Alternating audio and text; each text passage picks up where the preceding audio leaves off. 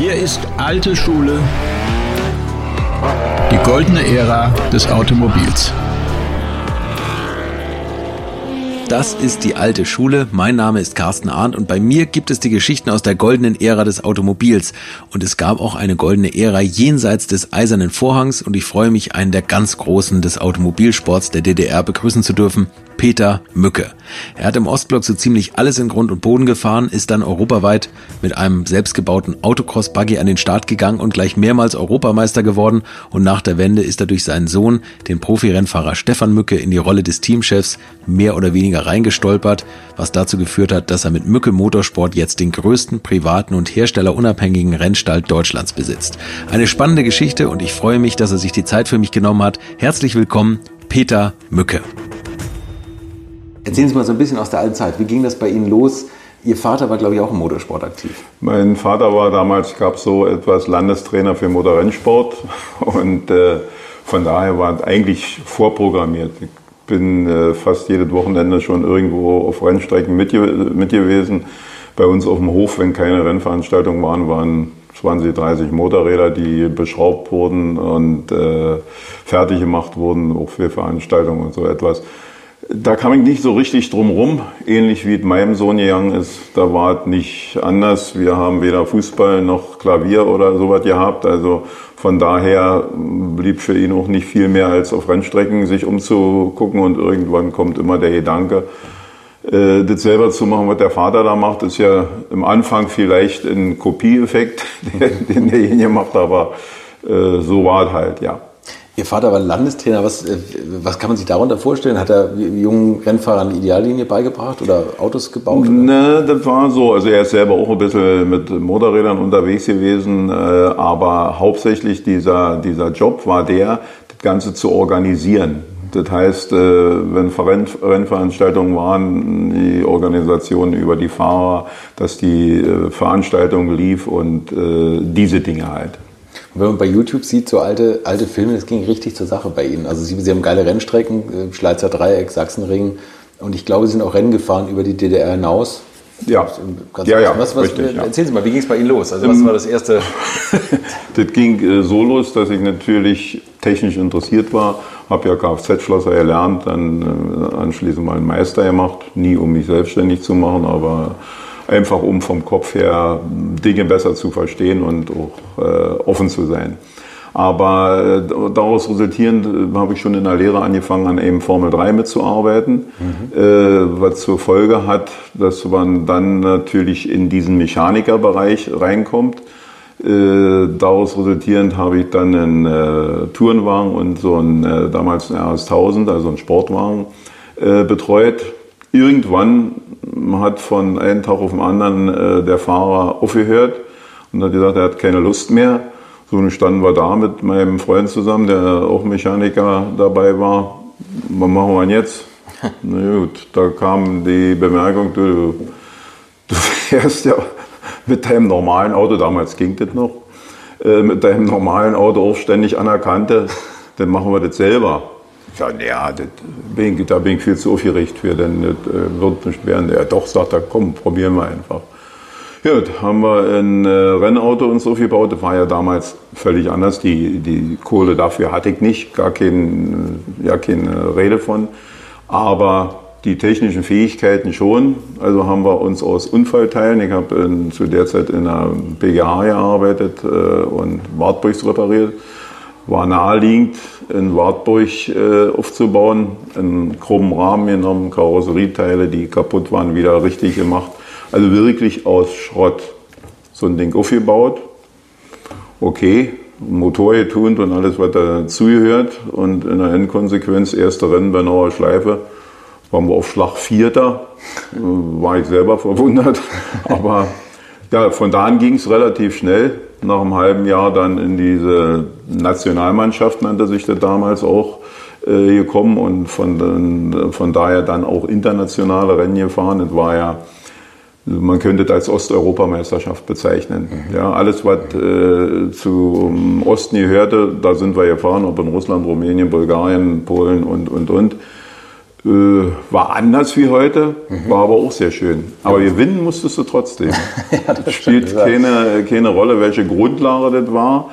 Äh, im, im, Gegenteil, man hat sich natürlich, und das war bei mir immer so der Anreiz, äh, sehr, sehr viel auch mit der Technik auseinandergesetzt. Das mhm. ist also heute ist ja oftmals die Generation Rennfahrer reinsetzen und nun mach mal äh, und anschließend Kaffee trinken. Die, die und Selfies machen. Ne? Wir haben, richtig, wir haben rund um die Uhr geschraubt. Also ich weiß, dass das etliche, teilweise etliche Nächte durchging bis wir dann äh, wirklich äh, zum Rennen fahren konnten oder am Start waren. Oder selbst wenn sonnabends ein Rennen war und sonntags war noch eins, dann haben wir die halbe Nacht durchgeschraubt. Und wenn wir nicht äh, geschraubt haben, dann sind wir in die Disco gegangen. okay, haben das, haben das haben die, die Boxenluder gleich mitgenommen? Für die, für die halbe Stunde äh, morgen Rennen fahren wird schon reichen. Andere Zeiten, andere andere Voraussetzungen. Aber es war relativ erfolgreich. Man darf nicht vergessen, in der Zeit sind ja wirklich noch äh, die anderen Nationalmannschaften ganz anders gefördert worden. Mhm. Bei uns war das Selbstschrauben und eigenständig finanzieren und machen und tun, da gab es null Unterstützung. Mhm. Wenn man Erfolg hatte, dann kamen die Herren Funktionäre und haben gesagt, na gut, okay, du kannst äh, mit raus und da und da und da fahren. Mussten wir aber selber finanzieren. Ach echt, dass die Reise und das alles? ja, ja, ja, klar.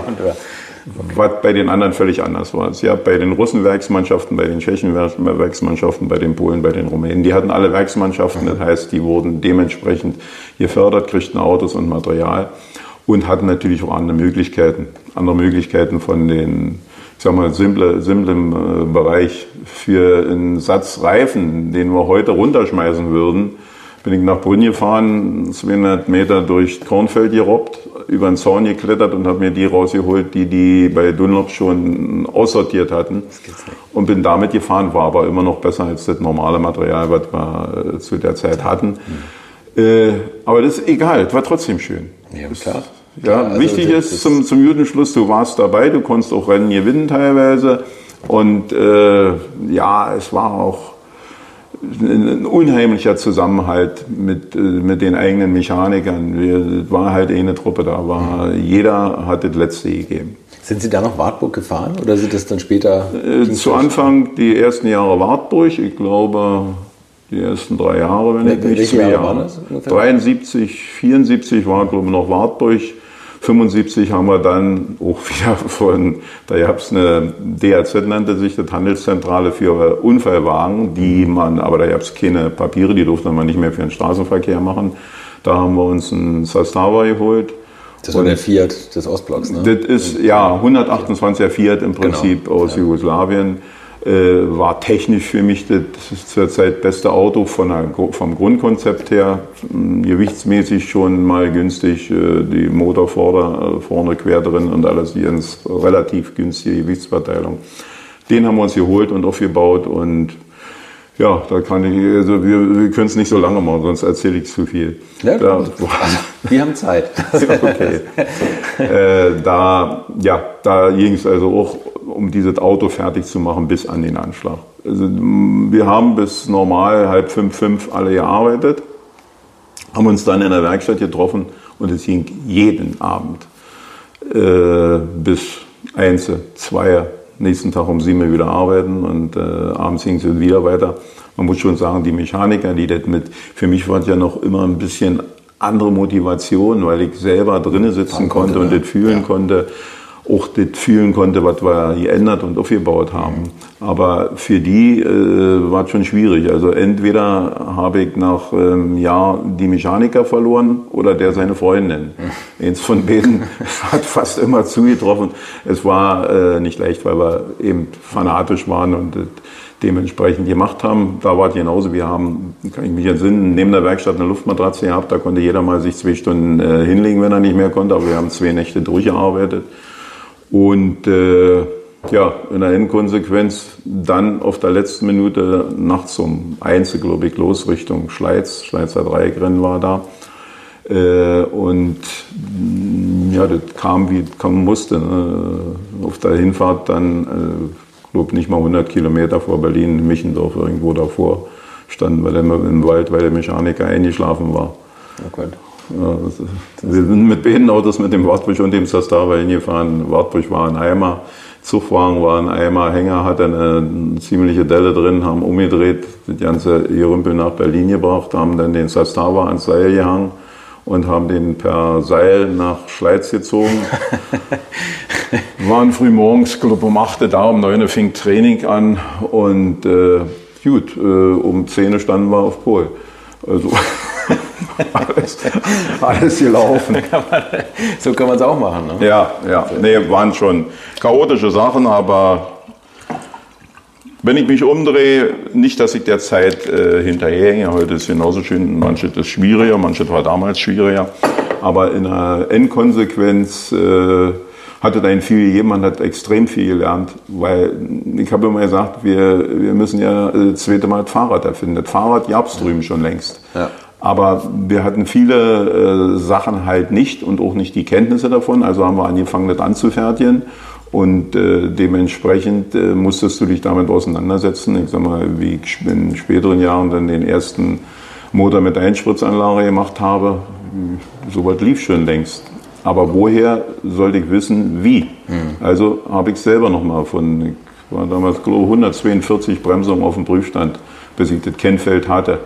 Aber dann hatte ich es. Äh, habe auch gewusst, was ich da tue. Mhm. Was natürlich manche in anderer wiederum nicht wusste.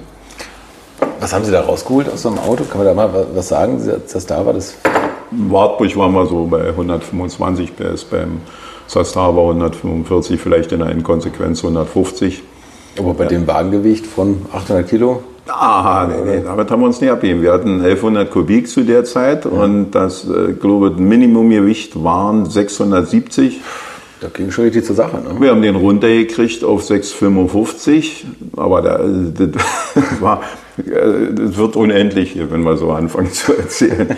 Das war eine Winterarbeit, äh, wo ich gesagt habe, gut, okay, wir müssen unbedingt äh, Gewicht holen, weil kann man ja ausrechnen, wenn wir aus dem Ding nochmal 30 Kilo rausholen äh, können, dann machen wir nach dem Start bis oben zum Buchhübel in Schleiz, die erste Linksecke, machen wir mit Sicherheit 15 Meter. So, wir haben die rausgeholt und der, äh, am Ende war das Tatsache erste Rennen, 15 Meter als erster Rennen in die Ecke. Wir haben dann, äh, weil wir unter das Gewicht so hergekommen sind. Wieder Blei aufgefüllt unten in die Schwellerin. Ist natürlich vom Schwerpunkt her der idealste Bereich, sodass wir das Gewicht auch noch äh, günstiger gestalten konnten. Gut, und das Auto war relativ unschlagbar. Ja, das denke ich. Das ist ja alles in Grund und Boden gefahren, ne? In der Saison. Zu, zu, der Zeit, ja, muss man so sagen, im Normalfall, wenn alles gehalten hat und äh, Manchmal war es schon schwierig, weil man an Limit gegangen ist, aber war das Auto schon sehr konkurrenzfähig. Konnte man da, also jetzt ist vielleicht jetzt sehr platt, aber man sagt ja immer, man hat zwölf Jahre auf den Trabi gewartet. Wenn was kaputt gegangen ist, also war das dann erstmal das Saison aus oder hatten Sie da immer schon Teile liegen, die Sie Sie dürfen nicht so viel fragen. Äh, kommen sonst immer wieder neue Geschichten raus. Ja, ja raus damit. Dazu habe ich, dazu hab ich noch eine Erinnerung. Ja. Bin gefahren in, in Schleiz zu der Zeit mit dem Wartburg. Zweite Jahr war das, glaube ich. Ja, zweite Jahr. Äh, Deutsche Meisterschaft als erste Rennen. Habe ich gewonnen.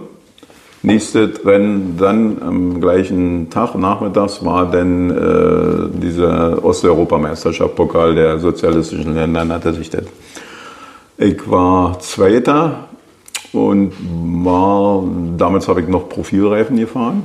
Der vor mir fuhr auf Slicks. Ich war aber der Meinung, die Ecke geht auch kurz vorm Start und Ziel. Die, die doch voll. Jetzt, das ist ja oftmals so, das ist immer so eine Geschichte zwischen Kopf und Fuß. Normalerweise sagt der Kopf, jetzt machst du. Und der Fuß sagt, nee. und diesmal hat der Fuß ja gesagt. Ich habe das Ding flat genommen und bin abgeflogen durch zwei Gärten, durch, drüber über eine Straße, nochmal durch den Zaun und dann stand hinter mir der Baum im Auto. Äh, Endresultat war das, Wochenende später war in Most der nächste äh, Pokallauf. Und da haben mich die Herren nicht fahren lassen. Die haben mir glatt gesagt, also das, was du hier gemacht hast, das geht überhaupt nicht. Hier waren 250.000 Zuschauer, die warten 20 Jahre auf den Wartburg und du zertrümmerst den hier. Das war die Ansage. Das war die Ansage und schon durfte ich nächstes Mal nicht teilnehmen. Okay. So, so, viel, so viel dazu.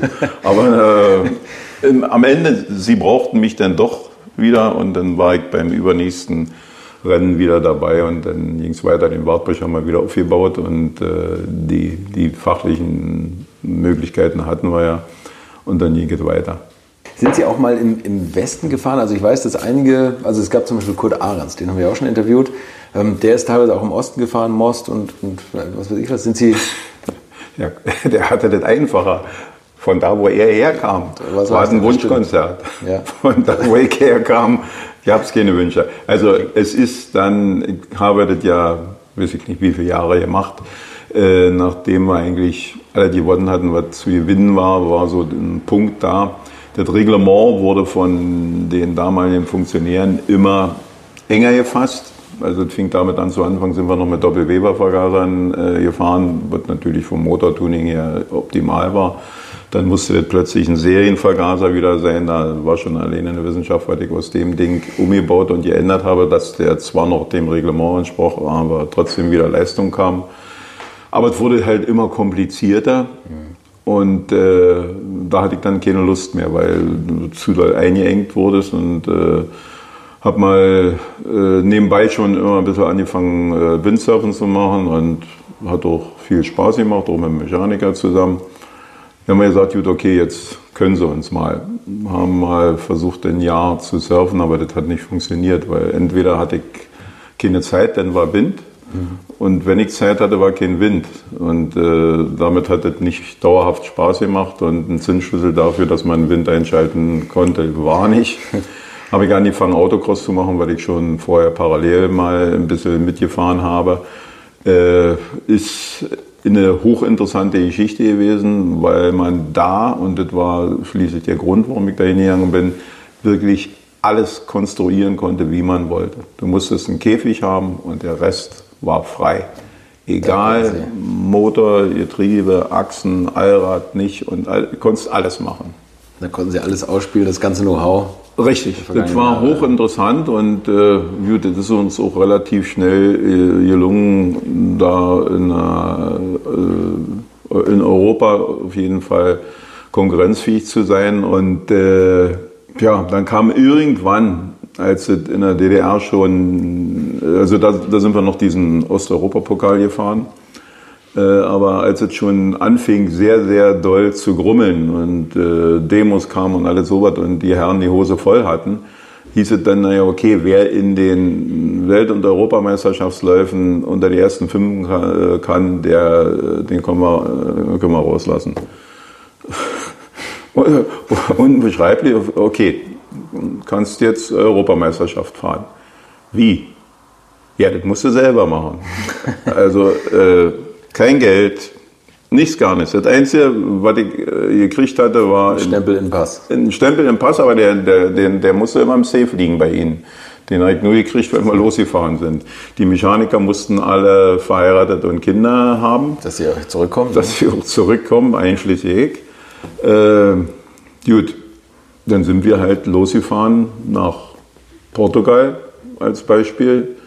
Sonntags los, eine Woche über Landstraßen, weil wir ja nicht Geld hatten für die Autobahnmaut. In dem äh, waren siebeneinhalb Tonner mit Anhänger, hatten wir also Essen, Trinken sowieso, Selbstverpflegung, ja keine Frage. Äh, dann haben wir insgesamt 2000 Liter Diesel? Eingetankt, damit wir hin und zurück kamen, weil wir ja auch kein Geld hatten, um da zu tanken. Gut, aber äh, insofern war es nicht schlecht, es hat geklappt. Ich bin unter die ersten fünf gefahren und dann kam auch noch äh, zum Schluss noch, ich glaube, dreimal Europameister mit dazu. Äh, von daher bin unter die ersten fünf gefahren und äh, dann noch dreimal, glaube ich, die Meisterschaft gewonnen. Äh, war auch eine interessante Zeit, eine interessante Zeit, wie ich es schon gesagt habe, konstruktiv. Also ging ja dann zu der Zeit, das war halt auch so typisch, ja, okay, du kannst da fahren. das, dieser, der Hintergrund war eigentlich der, dass wir bei den Pokalläufen weit vorne waren. Da waren aber auch viele Westfahrer mit dabei, mhm. die, die wir schlagen konnten und so haben die sich ihr Urteil gebildet. Ja, aber äh, womit fährst du denn? National durften wir nur mit äh, maximal 1600 Kubik fahren äh, und mit einem Ladermotor oder einem Zastava-Motor oder sowas.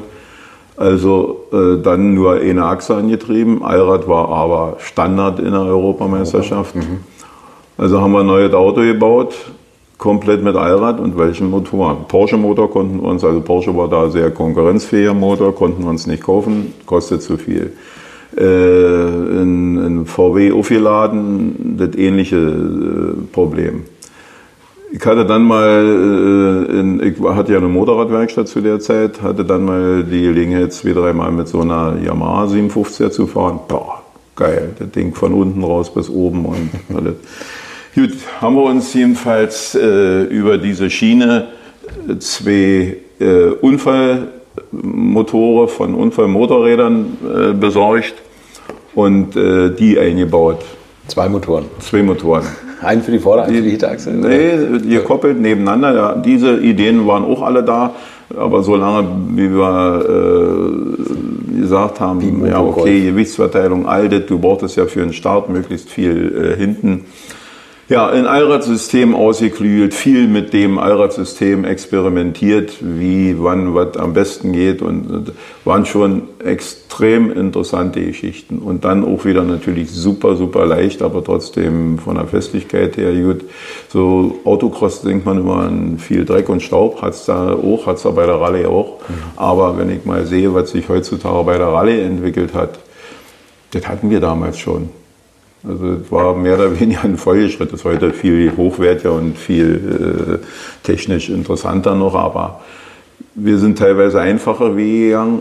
Aber am Ende, du willst die Kraft auf die Erde bringen und äh, diese Geschichte mit den Motorradmotoren hatte den Vorteil, da war Kupplung, Getriebe, Motor, alles schon mal in M. Mhm. Gewichtsmäßig war dann extrem günstig. So ein Motor wog ja bei weitem nicht so viel wie ein normaler Automotor. Ja, und dann ging das los. Ging das los. Können wir ja. was sagen? Also zwei Motoren, A 100 PS? Nee, nee, nee, wir haben die schon noch ein bisschen äh, nachge nach, ja. nachgefeilt. Also die erste Version war äh, die mit, äh, was hatten wir da drin, 280 PS in etwa, also die gekoppelt. 140 äh, pro Motor. Dann haben wir nochmal nachgelegt, dann haben wir ihn mit dreien gebaut. Äh, das war dann schon richtig heftig. Da waren wir irgendwo bei 440 und äh, 600 und ein paar Kilo. Also äh, das, das, das, ja, das hat dann äh, richtig, nee, Moment, das ist ja falsch. Das hatte noch mehr. Der hatte, der hatte knappe 600. Und äh, damit waren wir fast eins zu eins von den Kiloen zu dem, zur Motorleistung.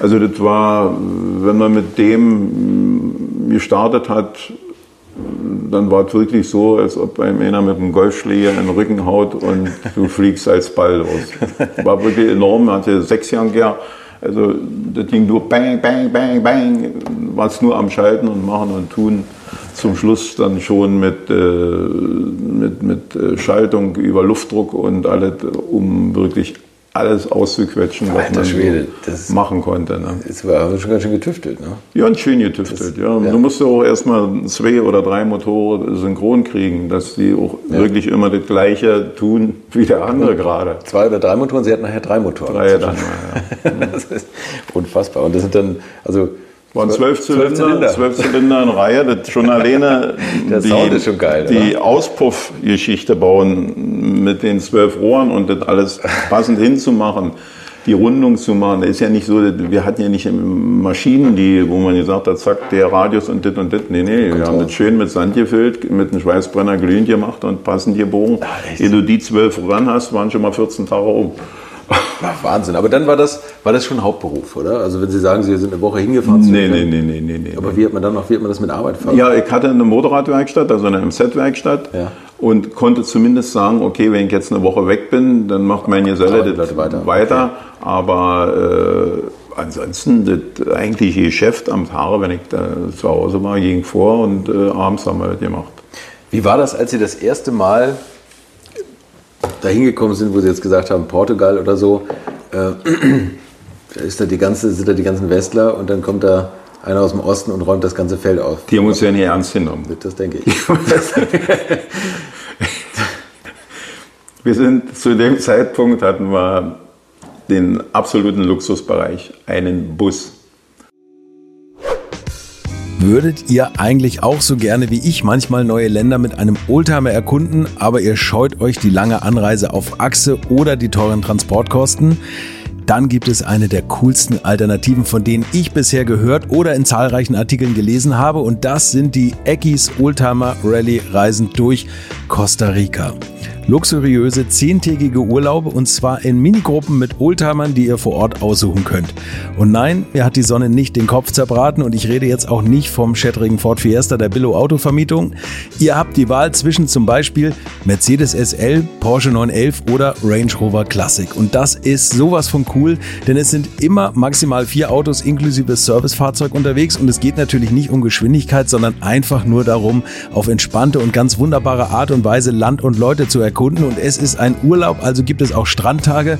Und wer schon mal in Costa Rica war, der weiß, dass es ein sicheres Reiseland ist mit grandioser Flora und Fauna, mit Vulkanen, Regen und Nebelwäldern und irren, irren Stränden. Und mit den Fotos könnt ihr auf Instagram noch die Freunde zu Hause richtig neidisch machen, ist ja auch nicht ganz unwichtig heutzutage. Schaut es euch auf jeden Fall mal im Netz an. Und als ich das erste Mal auf der Seite war, konnte ich es gar nicht glauben, dass jemand sowas organisiert. Und dann braucht man noch nicht mal den eigenen Klassiker schmutzig zu machen und mit Range Rover oder R107er SL die Landschaft erkunden. Es könnte schlimmer kommen. Es gibt übrigens verschiedene Routen. Mein Tipp wäre die La Carrera Costa Rica und auf der Route werdet ihr mich früher oder später mitfahren sehen. Das garantiere ich euch. So, jetzt hört ihr hier noch die Webseite und da gibt's eine ganz einfache, nämlich rally-rally.com. Und ganz wichtig, Rally wird hier R-A-L-L-Y geschrieben rally-rally.com. Am besten gleich draufklicken, Seite abspeichern und möglichst schnell buchen, denn es sind kleine Gruppen und Inga und Ingo, die das organisieren, sind wirklich mega nett und Ingo ist auf mich gekommen, weil seine Mitfahrenden immer alte Schule hören. Also Geschmack haben die, die da mitfahren auch und ihr sollt jetzt auch weiter alte Schule hören. Bis bald in Costa Rica. Ein Bus, wo man hinten das Rennauto einladen konnte. Wir konnten drin schlafen, konnten drinnen kochen und, und auch duschen. Aber es war ein Karosserbus aus der Tschechei, logischerweise. An was anderes kam wir ja nicht ran. Der war da mal abgelegt worden, weil er zu alt geworden war. Und den haben wir dann dementsprechend aufgefrischt. Aber war, war, war, war geil. Hat, hat wirklich einen riesen Spaß gemacht. Bei der, äh, ja, das war so in der letzten, in der letzten Zeit.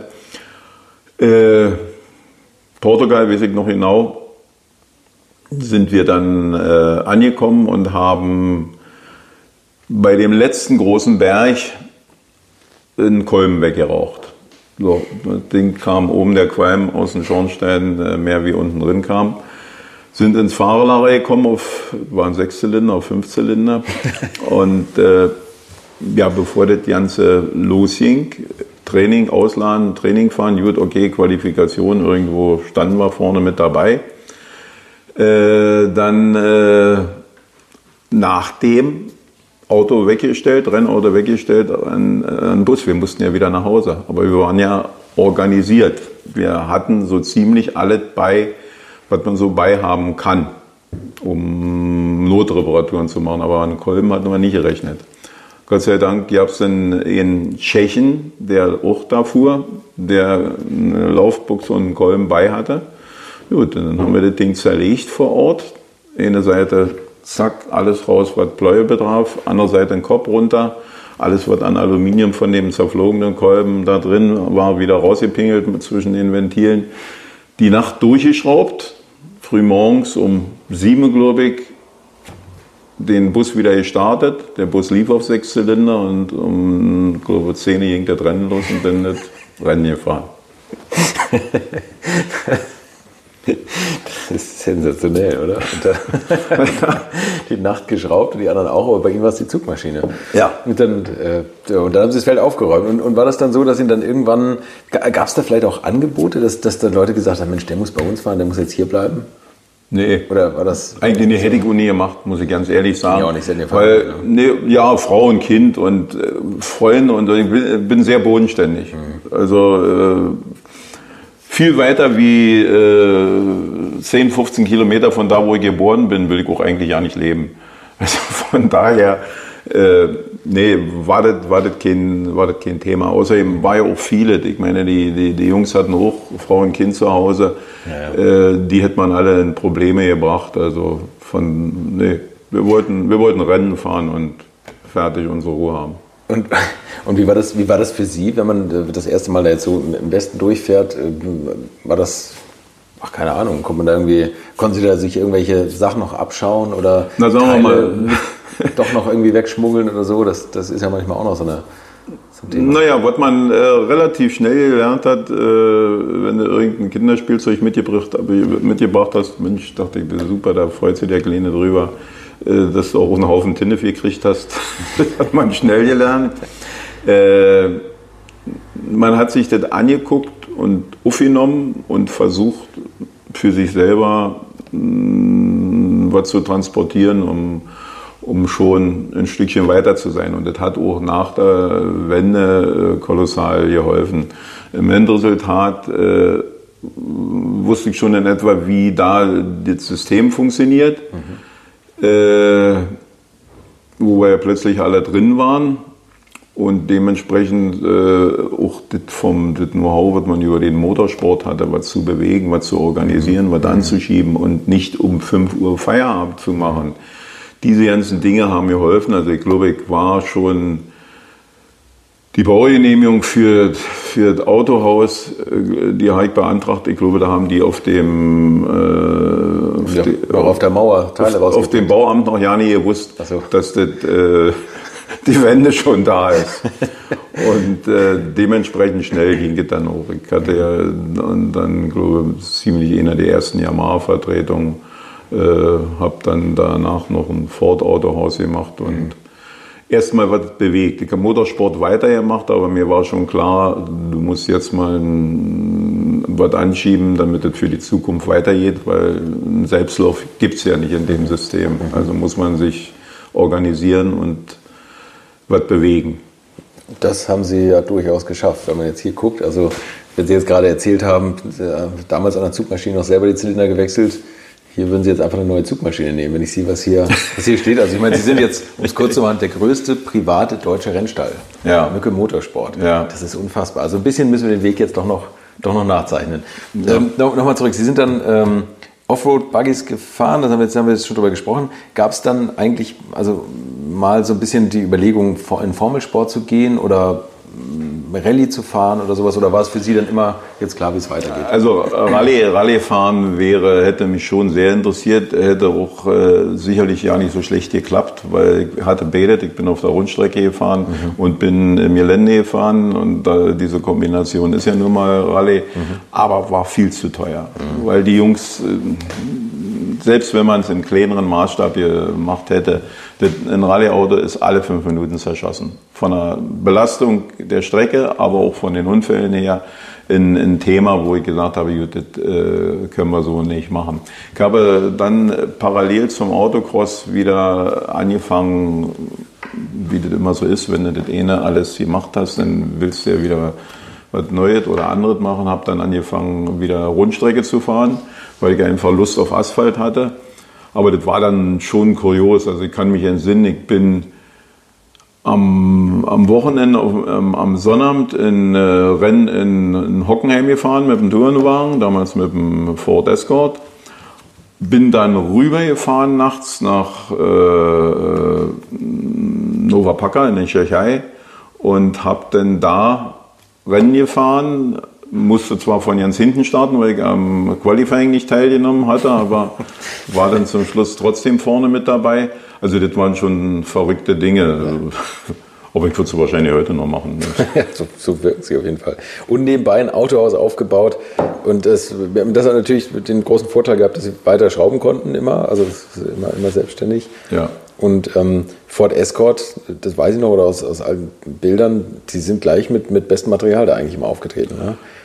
Der Escort. Ja, es war, es war wie immer. Wir haben uns das angesehen, was kann man machen was haben andere vielleicht schon gemacht? Motorsport heißt ja immer, du musst auch gut abgucken können. Mhm. Ist ja keine, keine Schande. Aber manchmal hat man auch gesehen, das ist falsch, was die da machen, das kann nicht funktionieren, muss man anders machen.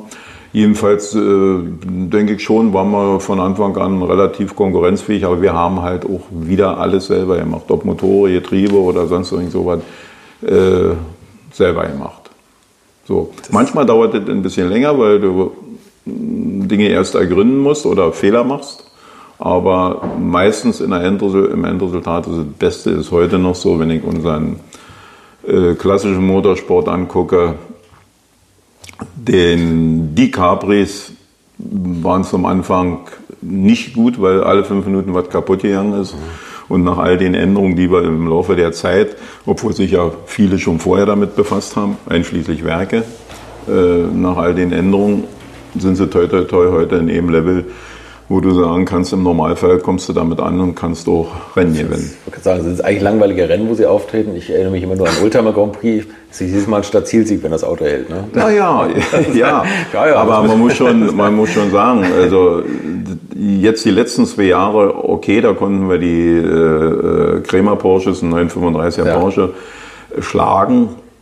Aber die Dinger, die haben natürlich schon den Dampf das ist unwahrscheinlich. Also selbst in diesem Jahr, äh, der stand hinter mir, ich stand, äh, glaube ich, auf Pol, wenn ich mich nicht täusche, der stand hinter mir, das war kaum grün und mein Capri geht bestimmt nicht äh, zaghaft zur Sache dann. Da ist der vorbeigeflogen, aber er hat natürlich den Laderdruck so hoch gedreht, dass das Ding mit Sicherheit irgendwo um die 950 oder 1000 PS, so 980 machen die er hatte. Aber das kann das Auto natürlich nicht lange. Wie lange der Fahrrad kann, ist das zweite Teil. Aber das Auto kann es nicht lange. Also äh, war mir klar, wenn der vorne ist, und das war die in den Vorjahren halt auch oft so, wenn der vorne ist, wart mal ab, ich kann länger wie du. Und dann äh, war es auch meistens so, dass das Ding dann irgendwie geplatzt ist. Also da muss man auch das Maß finden. Natürlich habe ich auch ein Dampfrad dran und kann dran drehen. Macht aber keinen Sinn, wenn drei Runden später das Ding verglüht ist. Ne? Da muss man die Balance finden bei. Sie wissen, was passiert. Was, was leistet Ihr Wagen? Also ich sehe, ich schaue das gerade auf dem Plakat und das ist sensationell. Also das, ja. was, was holen Sie also daraus? wir haben jetzt eine zahmere Variante drin mit 540 PS. Man könnte mehr machen, aber da ist dann einmal die Fahrbarkeit, dass das auch vernünftig aus der Ecke rausgeht, mhm. äh, ein wichtiger Punkt. Das sieht man bei Turboautos halt immer wieder, dass die dann aus der Ecke raus leicht zu kriegen sind und das wollten wir nicht. Und eben auch so sagen, okay, wir wollen das Jahr über fahren und da sollte das Ding auch nicht platzen. Und äh, deswegen haben wir die Leistung ein Stück zurückgenommen. Also für alle, die jetzt sagen, wovon reden die eigentlich? Sie haben einen alten Zackspeed von ja. Capri mhm. mit, mit Turbomut aus der, damals aus der deutschen Rennsportmeisterschaft. Klaus Ludwig ist damit Meister geworden. Hat sie damals gegen, gegen, also gegen die Werke BMW M1 ja, ja. 935 geprügelt und, ja. sich da durchgesetzt. Also ein irres Auto, wenn man, wenn man das mal sehen kann. Ein feuerschweines Monster. Und die, die Soundkulisse ist irre. Also ist, ein, ist ein Auto, was extrem viel Spaß macht. Mhm. Weil wirklich muss man Hut absagen, äh, was die damals äh, schon gemacht haben, das ist äh, unwahrscheinlich. Ich meine, so, so ein Beispiel, wir sind jetzt auf dem Lausitzring gestartet in der äh, ja, im Rennsport Revival-Geschichte alte DTM-Autos dabei. Na, da waren DTM-Autos von 92, wenn ich mich nicht täusche, dabei. Und äh, die kann man mit dem Auto heute noch schlagen. Das ist ja unwahrscheinlich. Das ist man, unwahrscheinlich mir, ja. Damals einer gesagt, ich gesagt, wie, also das sind ja äh, Autos, die wir in der DTM auch betreut oder gemacht haben. Äh, wenn mir damals in der DDM-Zeit einer gesagt hätte, da kommt einer aus dem Wald mit einem Cabri Baujahr 80 und fährt dir hier um die Ohren, hätte ich gesagt, was hast denn du heute Morgen geschnupft?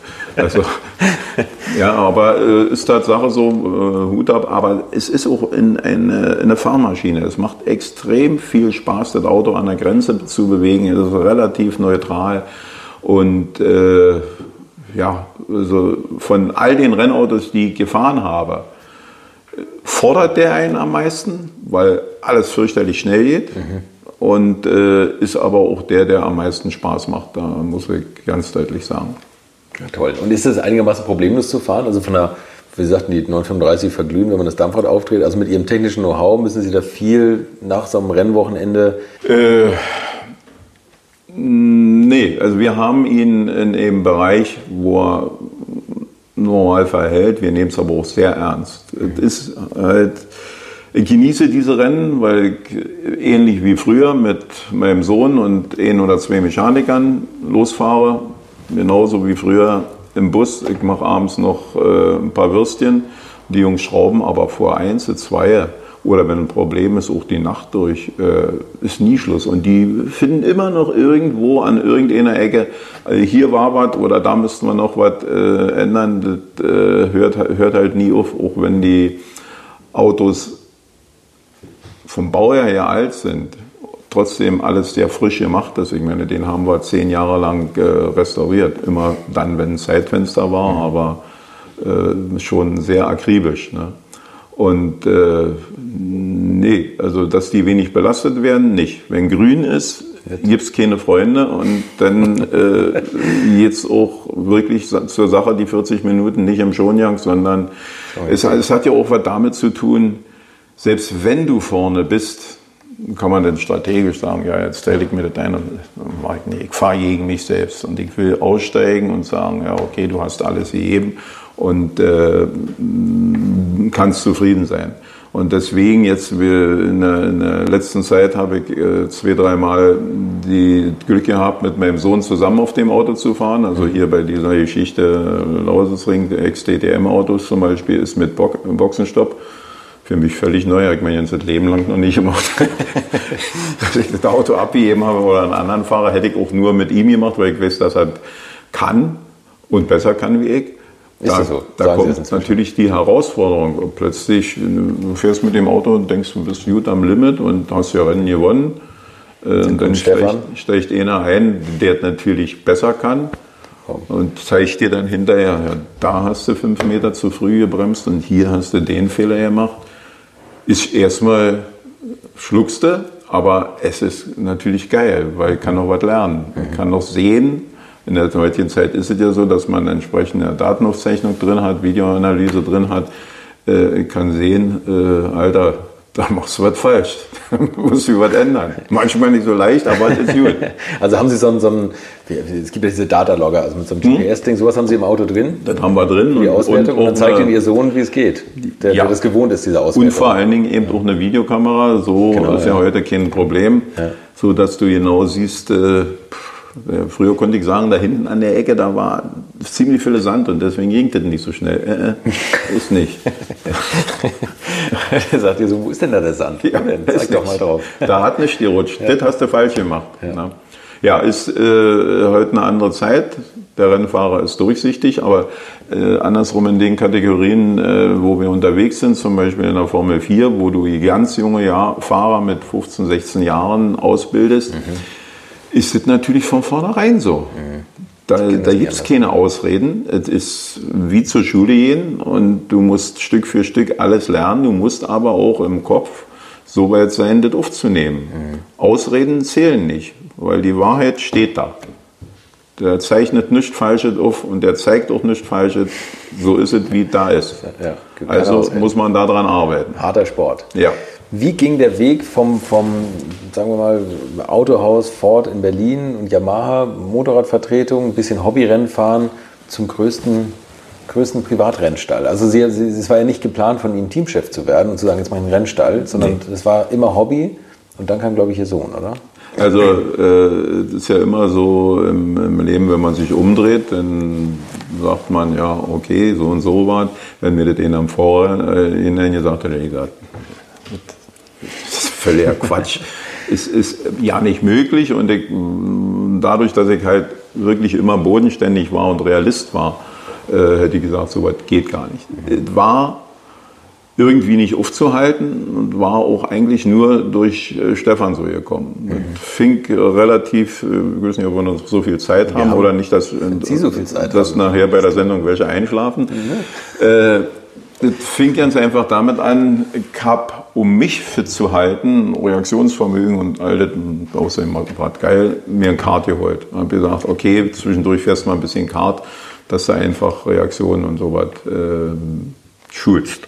Ja, habe ich einen Sohn mitgenommen, der war ja fast immer bei mir, der war auch immer in der Werkstatt. Äh, habe ihn dann auch mal fahren lassen. Hm, okay, na gut, äh, kaufst ihm auch eins noch ein Kart geholt und dann sind wir wieder zusammen losgefahren. Dann habe ich den Fehler gemacht, ihm zu erklären, du da hinten die Ecke, die geht voll, da brauchst du nicht bremsen und hier machst du dieses und da machst du jenes. Ja, das hat noch drei Runden gedauert, dann ist er an mir vorbeigeblasen. Ne, er war auch ein bisschen leichter, das war die erste Entschuldigung, aber ja. Und damit war es eigentlich schon passiert. Ja. Das, äh, war die, die Weiche geschaltet. Kurz danach kam die Anfrage, ja, also eigentlich möchte ich, wir, wir sind dann immer so von, von Kartstrecke zu Kartstrecke gefahren und haben dann unseren Spaß da gehabt. Aber dann kam die, eigentlich möchte ich Rennen fahren. Ich gesagt, du, keine Chance, weil ich habe meinen Sport, ich kann das nicht abbrechen und dann, wenn du das machen willst, dann mach es, aber du musst mit deiner Mutter sprechen, dass die mit dir die äh, dahin fährt. Ja, okay, die ist dann mit eben mit dem äh, Wohnmobil und dem Kart hinten aufgeschnallt, nicht so professionell wie die meisten anderen, äh, dahin gefahren und da hat er auch gut auf die Nase gekriegt, aber er hat zum Schluss wirklich, ich meine, ich war einmal da, habe gedacht, was ist denn hier los? Also so viele Zelte und so viel pro, professionelle Rennställe, wie da waren im Kartsport schon, hatte ich ja, ja nicht mitgekriegt. Ich, äh, den Jungen am besten ja nicht dahin geschickt. Aber der hat seine Motoren alleine gemacht, der hat die Kolbenklemmer äh, beseitigt und hat da dran geschraubt, bis er so weit war, dass er auch vorne fahren konnte und auch Rennen gewinnen konnte. Ja. Das war aber schon die Schumacher-Zeit, also die durch Schumacher angeheizte ja. Zeit, ne? durch Michael ja. Schumacher. Der hat ja einen riesen Boom ausgelöst und ihr Sohn ist da wahrscheinlich mitten reingegangen geflogen. Genau so, genau so ist es.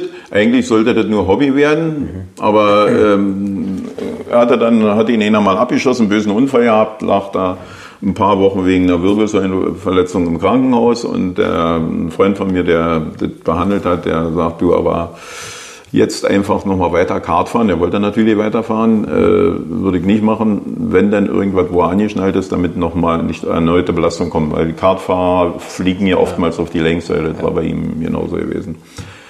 So, äh, gut, okay, dann äh, haben wir gesagt, gut, gucken wir uns mal an im Formelsport. Damals war die Formel BMW, da ihr habt eine Sichtung vom ADAC deutschlandweit.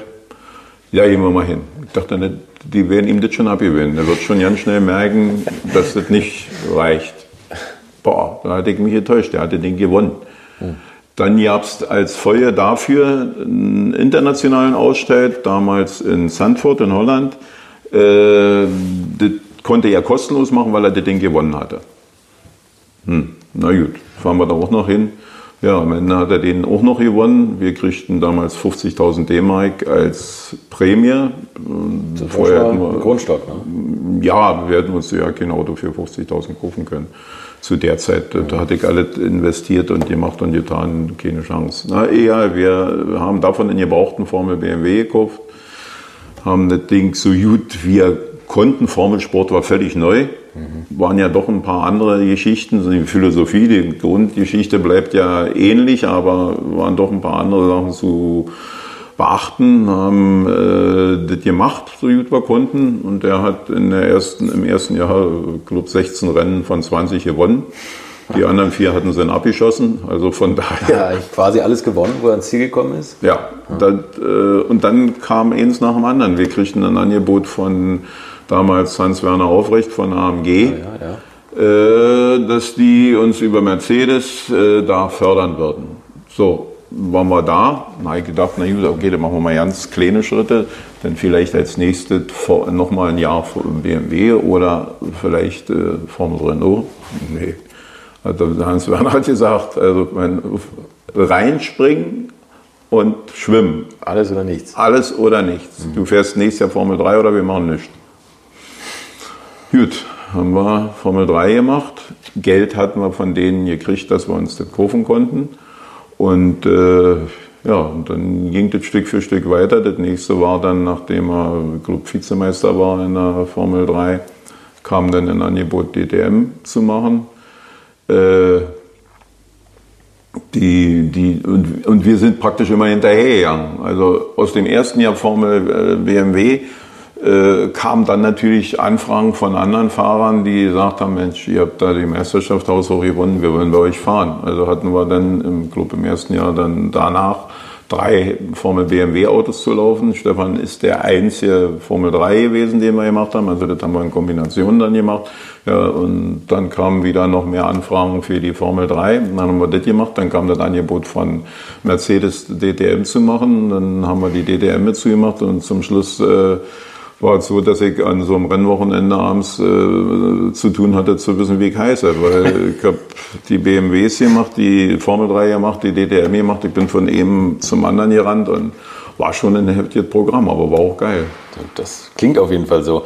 Und Sie, Sie gelten ja nicht nur als der Entdecker Ihres Sohnes, beziehungsweise der hat sich ja scheinbar auch selber entdeckt und, und hatte einfach ein, oder hat ein unfassbares Talent, was er da ausleben konnte.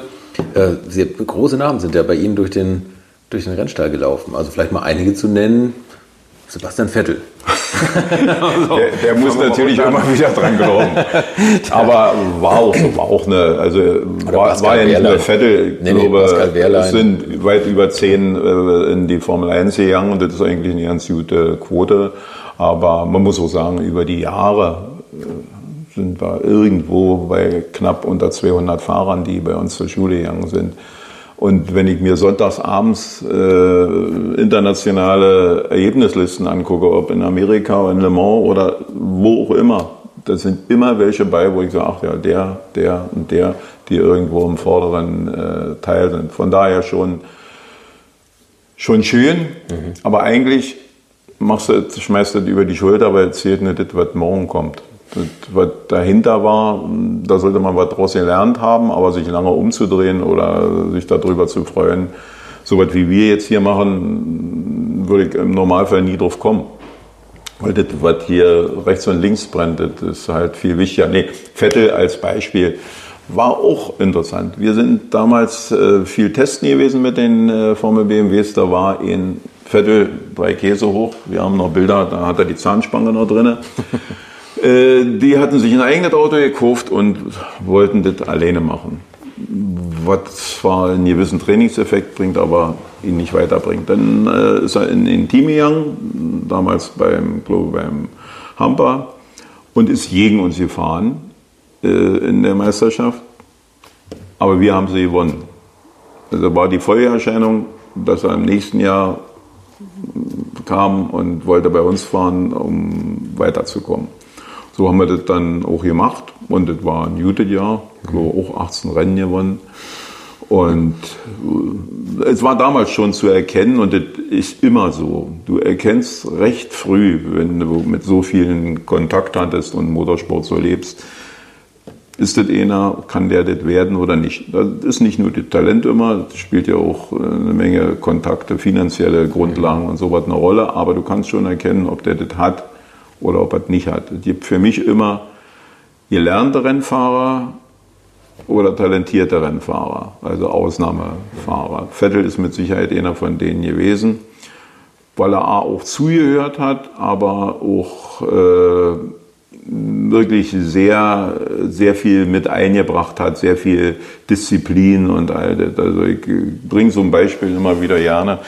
Wir, es gibt Rennfahrer, die kommen früh morgens äh, an der Rennstrecke und sind eine halbe Stunde vorher aufgestanden und wollen dann Qualifying fahren. Mhm. Ja, der ist früh morgens um halb sechs aufgestanden, ist schon 40 Minuten gejoggt, hat schon ein bisschen Fitness gemacht und hatte den Kreislauf und den Kopf alles voll an mhm. und ist dann gefahren. Und dann stand er auch vorne. Das sind Kleinigkeiten, mhm. aber diese, diese eigene Verständnis und die Disziplin, die hört halt dazu. Äh, ich mache es heute noch nicht, dass ich mich einfach unvorbereitet in ein Rennauto setze, sondern Sondern zumindest Sie warm. schon mal acht Stunden vorher die Nacht durch sind dann schon warm. Ja? nee, aber äh, schon einfach, dass man an ist, ja, dass man, ja. dass der Kreislauf in Betrieb ist, dass der Kopf konzentriert ist und, und sowas gehört schon mit dazu. Wie ist es, wenn man bei Ihnen jetzt fahren möchte? Also was muss man da mitbringen? Geld, ein Sponsor oder muss man entdeckt werden einfach und, und Talent und, und, den Willen mitbringen? Oder? Die meisten, die kommen, denen geben wir den Rat. Es, es, es, hat ja immer was miteinander zu tun. Du willst Erfolg mit dem Jungen haben, aber du brauchst auch den Erfolg als Team, als Rennstall. Okay. Äh, jemand den Rat, okay, komm und wir testen mal. Und danach machen wir eine Analyse und sagen, okay, wo stehst du? Wie könnte der Plan sein, um diese oder jene zu machen? Oder vielleicht auch zu sagen, das wird nicht. Ist das, wie viel Prozent ist, wenn man das mal so sagen kann, einmal dies, das Fahrerische und inzwischen habe ich gehört, ist auch immer wichtiger für die Sponsoren, die müssen verkaufbar sein, die müssen Interviews geben können, die müssen ja auch auf vielen, vielen Ebenen eigentlich perfekt sein inzwischen. Ne? Leider Gottes ist es so. Hm. Eigentlich hasse ich sowas, dass einer schon jede Antwort zehnmal vorgeprägt gekriegt hat. Ich finde, zum Rennfahrer und dafür, also Talent mal immer vorausgesetzt, äh, und dafür, dass derjenige auch ankommt, gehört ein Typ und der muss sein, wie er ist. Und wenn er nicht die schönsten Antworten gibt, dann ist er aber trotzdem bei den Leuten, wo, wo das Ganze ankommen soll, einschließlich auch Sponsoring, ist er ein Typ, der irgendwo viel eher akzeptiert wird als die vorgeschulten Rennfahrer, die, die nie was sagen dürfen und wenn sie was sagen, dann sagen sie das, was man ihnen vorher gesagt hat. Mhm. Äh, das ist eigentlich traurig, ist so, aber man merkt doch immer mehr bei den Fans, bei den Leuten, zählt der Typ, der schnell ist, zehnmal mehr. Und wenn der nicht immer aalglatt ist, ist das aus meiner Sicht auf jeden Fall auch gut und die Globe kommt auch besser an, als dass man. Ich, ich finde, man, man, muss sich doch nicht ständig verkaufen. Man muss sein, wie man ja, ist. Das ist das. Aber das, das ist übrigens ein Feedback, was wir, das ist eigentlich das Hauptfeedback, die, die, Menschen, die ich interviewe, also jetzt Sie oder Walter Röhrl ist immer so das Paradebeispiel dafür, der, der sagt, was er will. Ne? Ist, ja. Wo jeder sagt, ach, ist das toll, den Leuten zuzuhören. Warum ja. gibt es das heute nicht mehr? Ja. Ich finde, Kimi Raikön ist nochmal so ein bisschen so eine. Sebastian Richtig. Vettel sagt auch ja manchmal Sachen, ist manchmal ja. beleidigt vom Mikro, aber das wird ja auch durch die Presse gezogen und dann kommt die Bildzeitung und meckert rum, dass er jetzt nicht so charmant dahergeredet hat. Aber ich finde, es gibt so viele Fahrer aus der, aus der Vergangenheit, wo man, wo man eingeschlafen ist bei den Interviews, weil das immer die gleiche Marketingsprache war. Ne? Ja. Also eigentlich, da, da muss man an private Teamchefs appellieren, dass, dass sie den, aber sie machen das ja so. Ne? Ja, aber, aber ganz realistisch, man muss auch mal im Sponsor sagen, du, die Leute mögen den, weil er ist, wie er ist. Und dementsprechend mögen sie auch dein Produkt oder was du gerade ja. immer machst, weil es ankommt. Mhm. Alles andere schalten die Leute ab und sagen, äh, schon wieder. Eben, eben. Ne? Und ein Rennfahrer muss auch mal aussteigen, den Helm runternehmen und sagen, so eine Scheiße. Genau. Oder, oder jemand Weil er gerade denkt ja. und ihm danach ist, ja und? Das ist ein Mensch. Wird wie, alles sanktioniert heutzuteilage, ne? Das ist ja, ja auch sowas. Wenn, ja. wenn ein Fußballer, ist auch mal so ein Beispiel, mit dem Tor schießt und das Trikot auszieht, kriegt er eine gelbe Karte. Ja. Das ist doch absurd, oder? Ja. Finde ich. Also teilweise, wenn jede Regung gleich im Keim erstickt wird und da gleich mit der Peitsche drauf gehauen wird, finde ich, geht vieles kaputt. Also das geht vieles, geht vieles kaputt. Wir haben es ja äh, ähnlich von den Regularien. Ob Formel 1 oder im, im Basismotorsport, irgendwo wird es immer enger und du wirst immer früher bestraft für Dinge, die eigentlich zum Motorsport zugehören. Und wenn dann zum Schluss nicht mehr gefeitet wird, sondern nur noch brav hinterhergefahren, dann beschweren sich alle. Ich möchte euch noch meinen Partner dieser Folge vorstellen und das ist die Firma Kali. Und die machen etwas, wovon ich lange geträumt habe, nämlich immer, wenn ich mal wieder große Rechnungen für kleine Arbeiten am Auto präsentiert bekommen habe. Ich erinnere mich da an meinen Wunsch, bei einem früheren Fahrzeug einige Programmierungen wie Blinkerbestätigung beim Abschließen und so weiter ändern zu lassen. Ich bin fast hinübergekippt bei den Preisvorstellungen des Händlers. Fehlercodes sind auch so eine Sache, wo man vielleicht gerne mal selbst draufschauen würde und nicht zuletzt werden über immer mehr Sensoren am Auto immer mehr Daten erfasst und dafür gefühlt immer weniger Infos an den Fahrer weitergegeben. Auch unfair. Oder habt ihr noch ein Ölthermometer oder das Manometer für Öldruck im Armaturenbrett? Ich nicht. Kali ist da der Problemlöser eurer Wahl. Damit habt ihr die komplette Transparenz über den Zustand eures Autos und holt euch die volle Kontrolle über euer teuer bezahltes Fahrzeug endlich wieder zurück. Als täglicher Begleiter liefert Kali euch die Fehlerdiagnose in Herstellerqualität, Auslesen und Löschen von Fehlercodes, Auslesen und Aufzeichnen von Motor-Live-Daten, sogar mit Referenzwerten zum besseren Verständnis, Freischalten von versteckten Funktionen, bei denen man auch manchmal staunt, was das eigene Auto eigentlich alles kann. Ihr benötigt nur einen Wagen mit OBD2-Stecker und die Funktionen von Kali variieren je nach Hersteller. Aber wenn man mal in die Liste schaut, dann findet ihr alle üblichen Verdächtigen wie natürlich BMW, Mercedes, Porsche, Toyota, Volvo, Land Rover, Opel, Peugeot, Skoda, VW, Mini und viele, viele Marken mehr.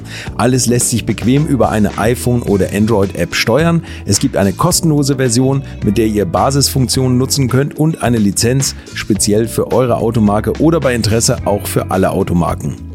Und wenn ihr jetzt 15% sparen wollt, dann nutzt den Gutscheincode Alte Schule in einem Wort geschrieben. Einfach Alte Schule bei der Bestellung im Gutscheinfeld eingeben oder klickt auf den Link in den Show Notes, damit der Code automatisch angewendet wird.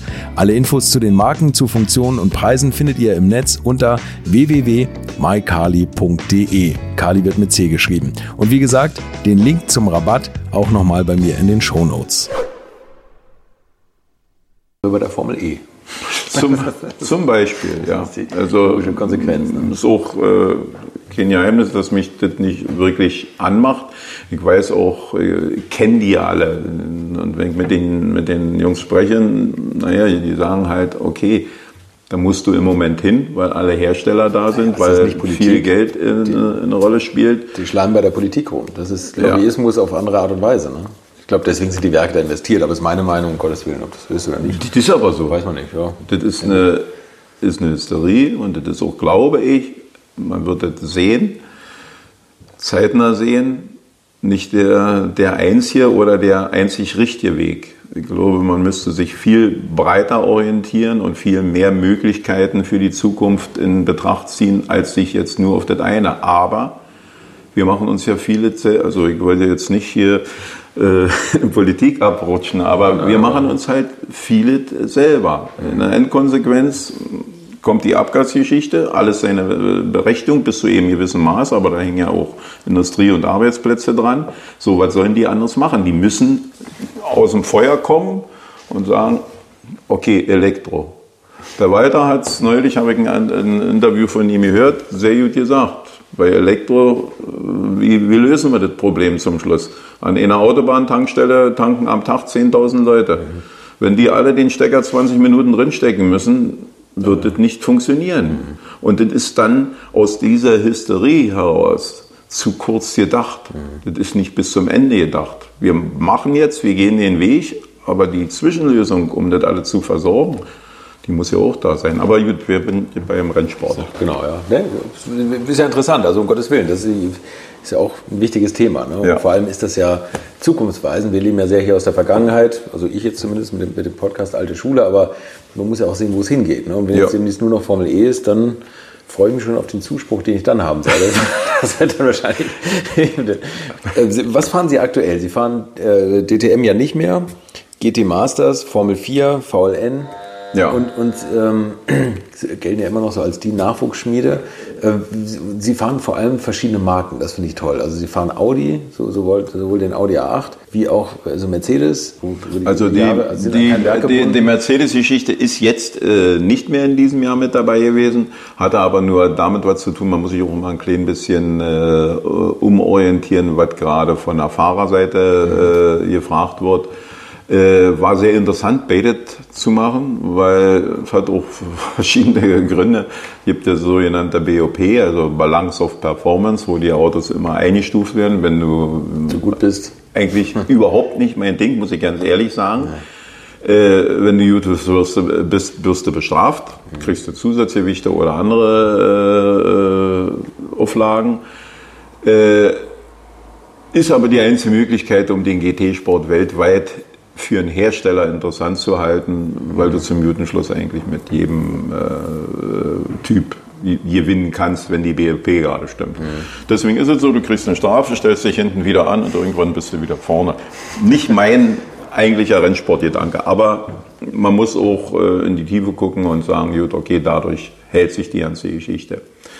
Äh, Formel 4 ist nach wie vor die ideale Nachwuchsschule. Mhm. Wir haben die Formel 3 mal jetzt äh, eine Weile ausgesetzt gehabt, weil einfach die Budgets, die du brauchtest, so hoch angestiegen sind, dass das nur sehr wenige bezahlen konnten und äh, daraus resultierend und auch viel Unruhe ist, zu viel verschiedene mh, hm, Formel 3 Auslegungen auf dem Markt sind, was nicht wirklich Formel 3 ist. Die, die wir gemacht haben, war eine wirklich sehr, sehr gute Nachwuchsschule, wo Spitzenleute, also wenn wir ihn aus dem Formel 3 rausgelassen haben, dann konnte man auch wirklich sagen, äh, den kannst du in jedes Auto setzen, der ist topfit und wird in jedem Auto schnell sein. Aber das könnte in der Zukunft wieder kommen, wo aber auch ein sehr, sehr interessanter Zweig sich entwickelt ist. Wir haben ja die Mügge Motorsport Classic äh, mit zugemacht, mhm. aufgebaut. Ein bisschen resultierend aus dem, was ich selber äh, gemacht habe, weil man eben da gefahren ist in den Serien und äh, dementsprechend auch Leute auf uns zugekommen sind und gesagt haben, Mensch, äh, würde, würde ich auch gern, ich kann es selber nicht, aber ich würde es gerne so betreuen lassen. Äh, die Ex-DTM-Autos auch ein Riesenthema, was natürlich zuschauermäßig äh, viel hinter sich hat. Äh, Tolle Zeit, ne? M3, 190e, die ganzen Ja, ja. Wir haben jetzt gerade ein ganz interessantes Auto geholt, den, äh, den Mustang vom Gerd Ruch hier aus Berlin. Der stand ja nun von damals bis jetzt, also glaube 94 bis jetzt, unberührt, okay. nie wieder angelassen. Den äh, sind wir gerade dabei zu restaurieren und werden dann auch einsetzen. Das ist bestimmt kein Auto, mit dem du da gewinnen kannst, aber eine Fangemeinde dahinter... Sagen, solange die Zuschauer Gänsehaut haben, reicht es ja eigentlich. Ne? Das ist das, ist das was die wollen. Und wenn ich das sehe, Sound. wir haben einmal äh, das Auto hingesetzt bei uns äh, auf die Seite, da waren, ich glaube, 70 äh, Kommentare innerhalb von acht Stunden da. Da sieht man mal, ja. was da noch ist und für die Zukunft ist für, aus meiner Sicht dieser Bereich äh, Motorsport mit Klassik hört sich immer so komisch an, aber mit älteren Autos durchaus ein Thema. Zum einen ist er also teilweise, wenn, kommt natürlich, wenn ich mir einen alten LMP1 hole, ist der auch noch für den Normalverbraucher recht teuer. Aber es ist machbarer Motorsport. Also wir sind ja viel auch in in, äh, im Histocup gefahren und so etwas. Ja, Mensch, da, da, sind Leute, die sind ganz normal und die mhm. schrauben an den Autos und freuen sich, dass sie Rennen fahren dürfen. Das Resultat ist manchmal vielleicht nicht das Wichtigste, aber gewinnen wollen die auch. Und ich kenne das, wenn der Helm auf ist, dann ist ein Rennfahrer ein Rennfahrer, dann spielt es auch keine Rolle, ob das, alte, ob das Auto alt ist oder neu ist oder sonst irgend sowas. drückt auf irgendwas am Kopf, wo die Vernunft so weggequetscht die, wird. Die, die wird ein bisschen, ein bisschen nach unten gefahren. Ja. Nein, aber äh, ich glaube, dass der diese Art Motorsport, weil er einfach machbarer ist, ja. finanziell und vom Gesamtaufwand her, äh, schon eine Zukunft haben würde. Und ich glaube, da werden wir uns auch ausbauend weiter engagieren. Nicht, dass wir nur das machen, aber auch das machen und äh, macht, macht schon viel Spaß. Aber das ist eigentlich ein ganz interessanter Punkt, weil ich höre immer Leute, also jetzt, ich bin viel so auf historischen Rennen unterwegs und da ist dann immer so ein Ford Capri, da sagt man, kann jeder schrauben. Dann braucht einen Schraubenschlüsselsatz und den Dings und so. Für ein LMP1, was Sie ja. jetzt gerade sagten, da braucht man schon mal fünf Leute mit dem Laptop, ja, genau. um den Motor anzulassen. Ja. Geht das in Zukunft? Wird das, also ich meine, Sie haben jetzt die ganzen Sachen aktuell als Teamchef durchgemacht. Äh, haben Sie eine Möglichkeit, das zu schrauben oder wird die Elektronik so weit umgebaut, dass man das auch einfach jeder selber starten kann? Na, also die, nehmen wir mal die DTM, die äh, DTM-Autos, die dann in der ITC, also in dem höchsten Level mal gefahren wurden, die kannst du nicht einfach so beherrschen. Aber man kann viele zurückrüsten. Also die hatten ja zum Beispiel äh, pneumatische Ventilsteuerung. Mhm das, ist, das, wird viel zu großer Aufwand. Mhm. Kann man aber wieder auf mechanische machen, drehst halt nicht so hoch, mhm. aber mhm. Kann, man, mhm. kann man schon machen. Äh, was damals noch für alle Geheimnis war, Steuergeräte und und und, ist bis zu eben gewissem Maße heute schon viel einfacher geworden, die ganze Computergeschichte ist ja, äh, hat sich ja weiterentwickelt und viel mehr Leute sind da, die das halt auch machen können. Also von daher glaube ich schon, ist das einsetzbar. Wir haben neulich ganz interessant am Nürburgring auch gesehen, Stefan ist ja äh, damals für Aston Martin LMP1 in Le Mans gefahren. Ähm, mit dem Golf Aston Martin, ne? Ja, Ach, toll. geil, absolut. Geil. Und mit dem Zwölfzylinder und all dem. Irre. Das ist zum Beispiel auch noch ein Auto, gerade in dieser Mischung drin war. Also die, die Audis und so weiter, die waren natürlich schon auf einem hohen Level, aber trotzdem, ich meine, das ist ein Le Mans Platz 4 gefahren, das ist ja nicht ganz so ohne gewesen mit dem Ding. Aber den kannst du noch relativ einfach mit Knopfdrücken starten und einsetzen. Mhm. Ist natürlich schön, dass sowas noch lebt. Und wenn du das nur alleine, das, und das ist ja, was viele Leute auch anzieht, alleine die Dinger fahren zu sehen und zu hören, mhm. ist ja schon ein Highlight. Ne? Ja. Also ich glaube, da geht viel. Wenn wir in die, wenn, betrachten wir mal die Formel 1, da kommst du natürlich schnell in eine Generation, wo du überhaupt nicht drüber nachdenken musst, damit äh, in, in historischen oder klassischen Motorsport zu machen.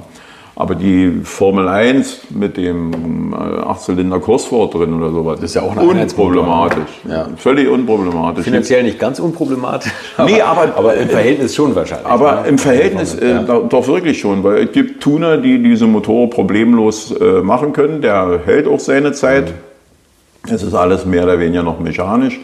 Äh, ja, und der Sound ist auch brachial. Unfassbar, ja. Also von daher äh, ist das schön und ist eine machbare Geschichte. Oder diese alten Canem-Autos mit den dicken ja. V8. Ne? Ich habe schon manchmal, man, man, man kann ja nicht hell sehen, habe schon oftmals drüber nachgedacht, was wird kommen. Wir haben eben ja gerade mal die Formel E-Geschichte angesprochen. Ich könnte mir vorstellen, dass irgendwann in, in diesem Bereich ein, ein recht großer Boom von den Fans, von den Menschen äh, ausbricht, die wirklich sagen, das waren doch noch Zeiten, das will ich hören, das will ich sehen. Das ist ja schon da. Ja. Also das wollen die Leute ja. Also dieses, ja. Dieses, wir haben ja gemerkt, den Aufschrei bei der Formel 1 mit den Hybridautos. Ja. Was ja auch wieder technisch so weit ist, das kann man ja aus heutiger Sicht auch kaum schrauben. Aber irgendwann wird es vielleicht auch wieder Leute geben, ne, ja, ja. Aber da war ja der Sound schon so langweilig und das sagen ja auch die Fahrer selber. Ne? Das ist ja. Das ist auch so, ja. Tja, schade eigentlich. Ja. Wie ist es, wenn jetzt ein neuer Wagen auf dem Hof kommt? setzt sich der Chef da auch nochmal selber rein und dreht erstmal ein paar Runden, um zu gucken? Meinen wir aus aktuellen oder Rennwagen? Also aktuelle. Also wenn jetzt so ein, so ein, neuer Audi R8 kommt, mit dem Sie aktuell jetzt die, die, äh, Master VLN fahren oder die GT Masters? Nee, nee, nee, nee, nee. nee. Ich, ich, also, äh, da, ich will nicht überall der Held sein. Äh, das interessiert mich schon und das reizt mich auch, das zu machen, aber ich bin nicht der, der, der sich rinsetzt und äh, immer. Den Jungen zeigt, wie es geht. Das meinte ich auch nicht. Nein, nee, definitiv testweise aus Neugierde. Das können, die, das können die besser. Ich meine, wir, wir haben ja in den GT-Autos immer Werksfahrer mit drin. Äh, das können die definitiv besser, aber die sind ja auch das ganze Jahr, die, die fahren fünf 24-Stunden-Rennen, drei Serien, jedes Wochenende in diesem Auto. Wenn die nicht besser könnten, wäre ja, wäre ja ein Ding. Schlimm, ne?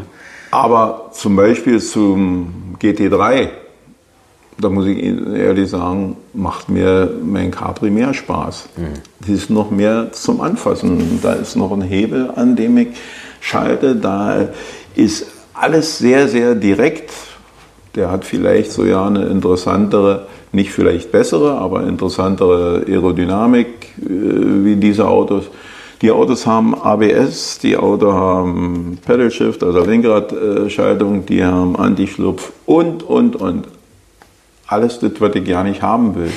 Weil ich glaube, zum Judenschluss, äh, wir sehen das ja bei den GTs, ist ein Nachwuchsfahrer so dicht, dann reden wir von zwei, drei Zehnteln, an dem ne? Werksfahrer dran, mhm. dass ich schon von vornherein sage, hier stimmt was nicht. Mhm. Und wenn wir das sehen, das mag nach außen sehr interessant sein, dass das wie eine Schlange fährt, das ganze Rennen lang. Also wenn du im GT auf Platz 15 im Qualifying warst, dann könntest du eigentlich auch gleich zu Hause geblieben sein, weil das wird nicht mehr nach vorne gehen. Ja. Und äh, das ist halt im normalen Motorsport noch anders, weil dein, deine Bremse zählt, wie du die bedienst, dein Gaspedal zählt, wie du das bedienst und wenn, wenn du das ans Limit treiben kannst, dann bist du halt vorne. Mhm wenn du das nicht kannst, übernimmst kein ABS, kein Antischlupf, äh, dir das abzunehmen. Das ist das, was Gerd Berger fordert und was Walter Röll immer noch sagt, dass die damals innerhalb von 10 Minuten waren, die Top 3. Ja.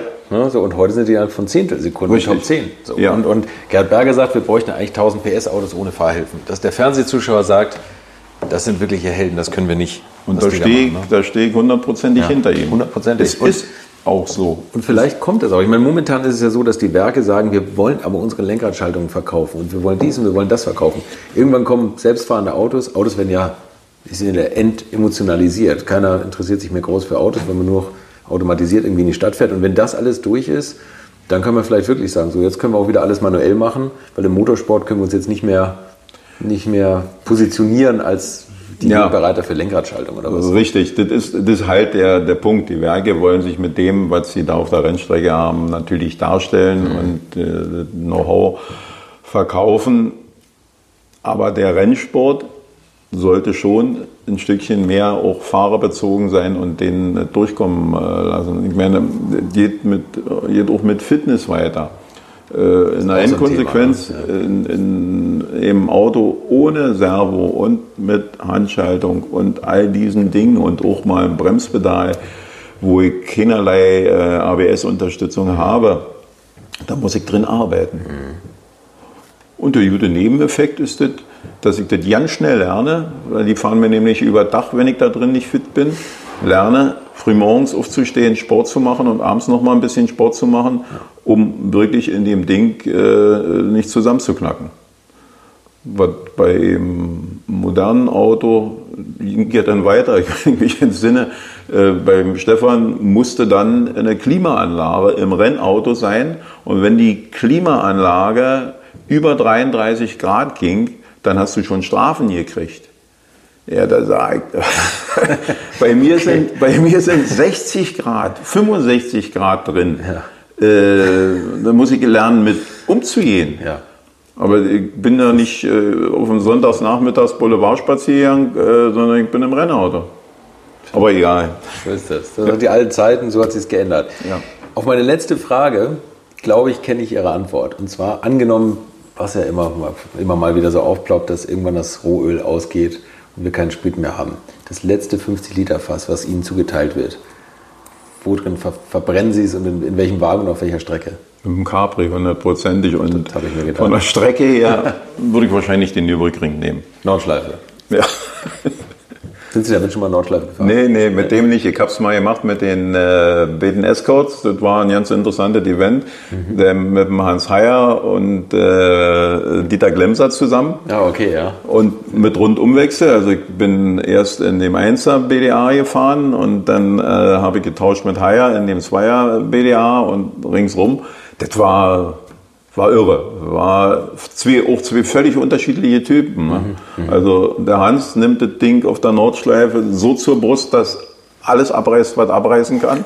Und äh, der Dieter fährt so präzise, so sauber, an dem geht nichts kaputt. Aber sind beide gleich schnell. Das ist schon sensationell. nee, aber das, das war mal so ein Ding, das hat Spaß gemacht. Mit dem blau-weißen Capri bin ich Nordschleife gefahren, ich glaube zwei, dreimal die 500 Kilometer Rennen alleine. War auch interessant mal zu sehen. Also Nordschleife ist ohnehin ja schon, Schon schwierig ja. äh, und, und, und ja, von, von dem Gesamtkonzept, aber auch von der Strecke her, aber von den vielen Autos her und alles.